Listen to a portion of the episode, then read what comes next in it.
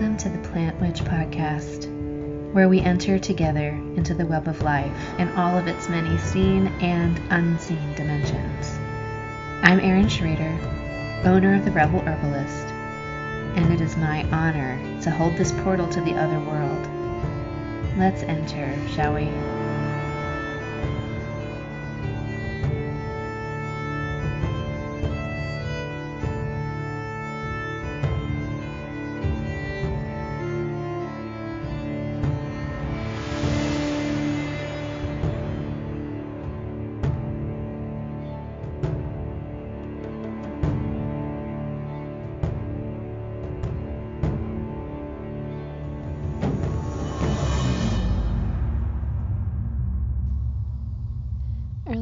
Week, I was out in the forest behind our house doing a ritual with our apple tree here,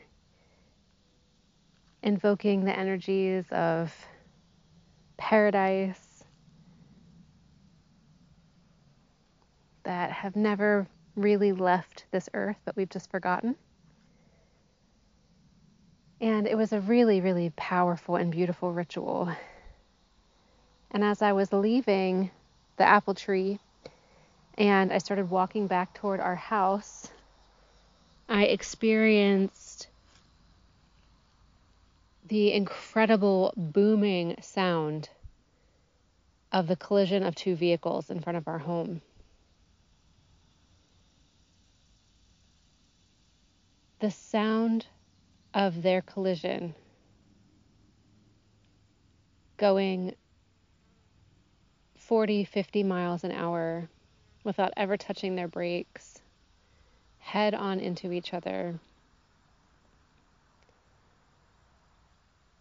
The airwaves carrying the information of that event, the waves of air and matter that traveled from their vehicles through the trees around my home and through my body carried such intense decibels, but also such intense information. And I could feel the gravity of that information as it passed between and through all the cells of my body. In the moment that those sound waves, those waves in the air packed with information, moved through the cells and the extracellular fluid and the nerve tissue of my own body.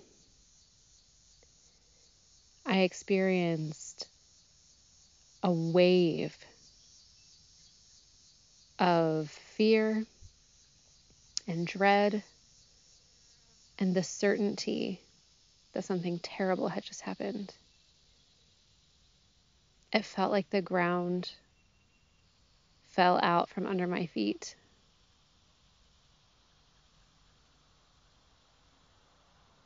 My blood went cold and my stomach turned watery. I was standing about a hundred yards from the accident. I couldn't see it, but I knew what, what had happened, and I knew I had to go. I won't go into any more detail due to um, the privacy and sanctity of the lives of those involved. I only want to share my own experience of what that felt like, of the sound waves of that traumatic moment moving through my body, rearranging the cells of my body, imprinting the nervous system. I would come to find out that one of the three men involved in that accident died um, almost instantly. And so that that information flowing through those sound waves also carried the imprint of his passing.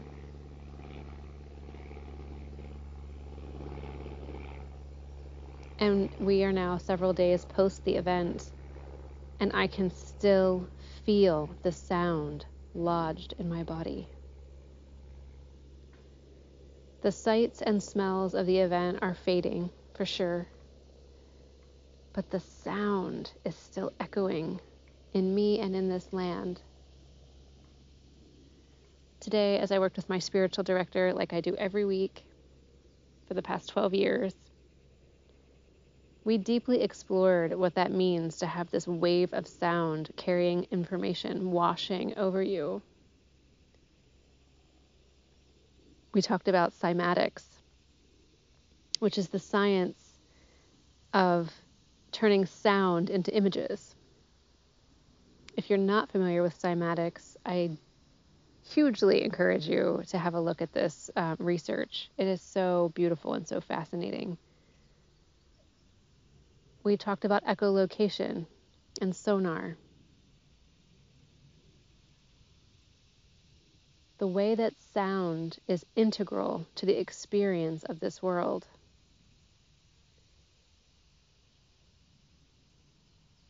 I'm thinking so much about the sounds I'm immersed in right now as I'm out here in the grove. The crickets and the cicadas, the birds chirping, my cat purring, the airplanes overhead. We are always moving through a sea of sound external sound and internal sound. When we're in a very, very quiet space, we can hear the sound of our own heart, our intestines digesting our meal, the creak of our joints.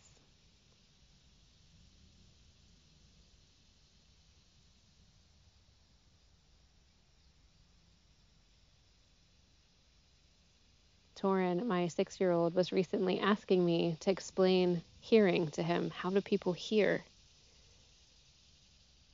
And I was explaining that hearing is partly sound waves breaking against the shore of the tympanic membrane.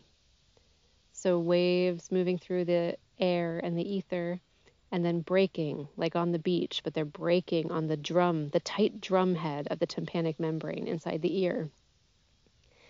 And then inside the ear, all of these nerves um, are orchestrated with fluid that helps even more to ripple and amplify the waves. And then those signals are carried to the brain to be translated into sound. It's so amazing. It's so fascinating that we're registering percussion as nerve impulses and turning that into sound and all of these different tones and pitches and harmonies and complexities.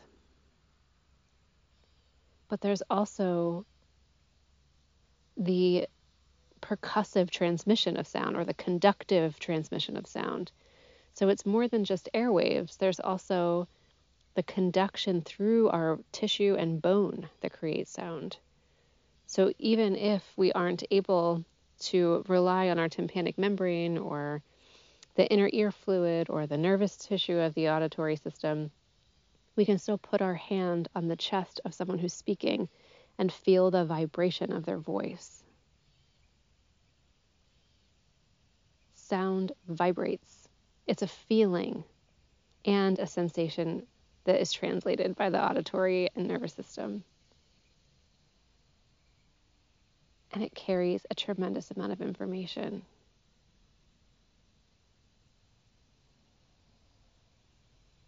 Sound is so vital to the human experience that we spend billions of dollars collectively every year on the sound industry, on Spotify and Pandora. You're listening to me right now on a podcast. The scores that we listen to on the movies that we love audiobooks, YouTube videos. We are bathed in sound. And all of those sounds create a cascade of biochemical changes inside of our bodies. Some sounds create the release of endorphins, dopamine, oxytocin, helping us feel euphoric, blissful. One of my friends this week was telling me she has playlists for different moods that she's in. And if she's feeling depressed, she has two different playlists for her depression. One that helps her emote the sadness, really sad songs that make her cry it out, and another that helps pick her up if the sadness is too too deep and she doesn't want to feel it anymore.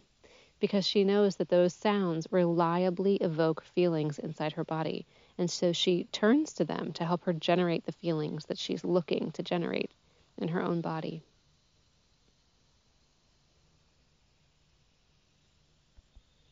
Other sounds help with healing. We, there's been research done that show um, that the frequency and tone of the cat's purr aids in healing, especially bone fractures. There's something about a cat's purring that aids in the healing process, speeds the healing process. Children are soothed and comforted by the sound of their caretakers' voices. I think we can all understand that by the way we feel when we hear a loved one's voice, especially from far away or after something terrible has happened. Or those I've heard from who have lost a loved one and they have one voice message from them on their phone that they listen to over and over and over again. Because the unique sound of that person's voice, it's like a fingerprint and it's a connection to them. There are also sounds that give us an incredible stress response. And for all of us, that will be something different. I have a friend who cannot tolerate the beating of a drum, especially a deeply toned drum. When she hears the drum beat, she goes straight into fight or flight and she doesn't know why. That's definitely something there to work with for her if she chooses to. Most of us can relate to the nails on a chalkboard visceral reaction to that sound. The urgency we feel when we hear a dog barking or a horn blaring. These sounds release this electrical storm of nervous impulses and biochemical secretions within our bodies. And as we choose to step into our healing, step into our magic, we can get really, really intentional about the, the types of sounds that we choose to have around us. More and more of us also are noticing how overstimulated we get by too much sound. If there's sound in the background, somebody's watching a video, and there's sound in the foreground, someone's talking to us, and then the dog starts barking, or the neighbor starts mowing their lawn, suddenly the nervous system throws up the white flag. I can't do this. It's too much stimulation. And often that turns into irritability, frustration, angry outbursts, the need to just get out of the situation. Our nervous systems are so overburdened with modern living that sound overstimulation creates um, a fight or flight response for a lot of people, myself included, for sure if the TV is on and someone's talking to me and somebody else is talking to somebody else, that is too much stimulation for this nervous system. So I think that acknowledging the power of sound also invites us to acknowledge the power of silence and the reality that on this planet, there are very few places where there is true silence. This is a planet of sound. Although every year it's becoming quieter and quieter as far as the natural world goes, and louder and louder in the human world. Pretty much anywhere you go, you will hear car traffic and air traffic. But the birds are quieter, the insects are quieter. I once met a man who had spent six months in Antarctica. And I was reflecting with him how hard that must have been to have six months of daylight at all times. And he said, You know, that wasn't the worst part, actually. We had blackout shades, you kind of got used to the daylight. The worst part was the silence. He said he would lay out on the ice and just listen to the groan of the ice because it was the only sound you could hear. There were not insects, there were no birds, no animals. Sometimes the wind would make a sound, but Otherwise, it was silent except for the groaning of ice. And how comforting it is to live in a place with sound. And how much we don't realize that until there is no sound.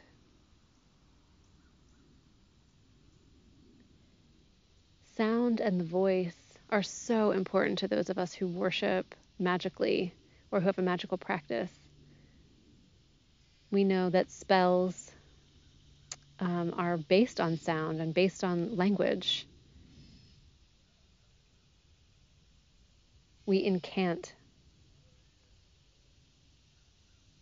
Our voices are instruments. We are vibrating our desires, our intentions out into the universe.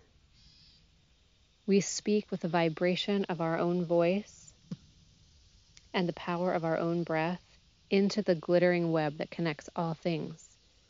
Our voice vibrating those threads, those filaments, as we send our intentions out into the ethers. And so when something like this happens, when a tragedy happens, when a bomb detonates, when a gun fires. What does that sound do to the web, to the threads? How is it registered in the mycelial network of the forest?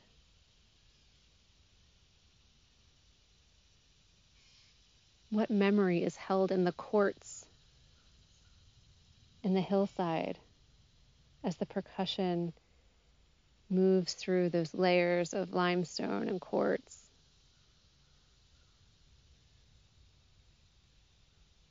How do we move those reverberations out of our own bodies? That was my question for my spiritual director today. I can feel the echoes of the accident inside the waters of my body, in my fascia, in my nervous system, in the extracellular matrix and the intracellular matrix. It is still singing its song inside my body. How do I restore the harmony of my body? And so I will dance with bells on my wrists and ankles. I will listen to my favorite music. I will sing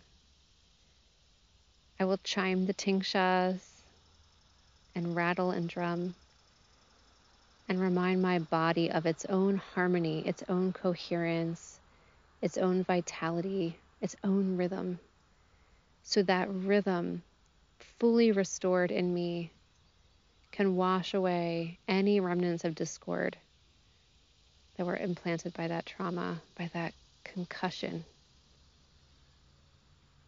just as these crickets and cicadas and cardinals and wrens sing the song of this land and remind this land of its fluid harmony.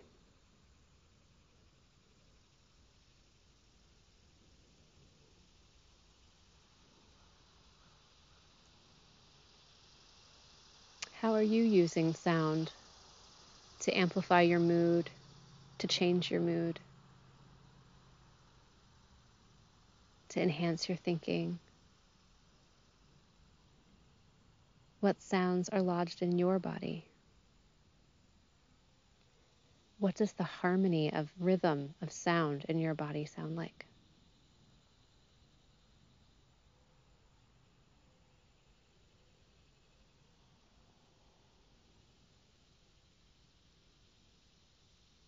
May you find rest and ease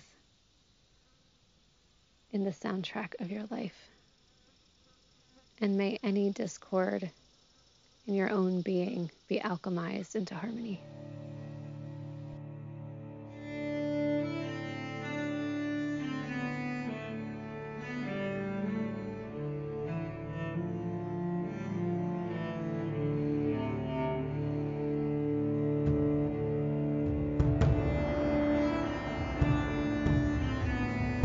Thank you for joining me for the Plant podcast. I'm your host, Erin Schrader. I'm an herbalist, a mother, a holistic nurse and a practitioner of the ancient ways. You can connect with me between episodes at therebelherbalist.com or on Instagram and Facebook, The Rebel Herbalist.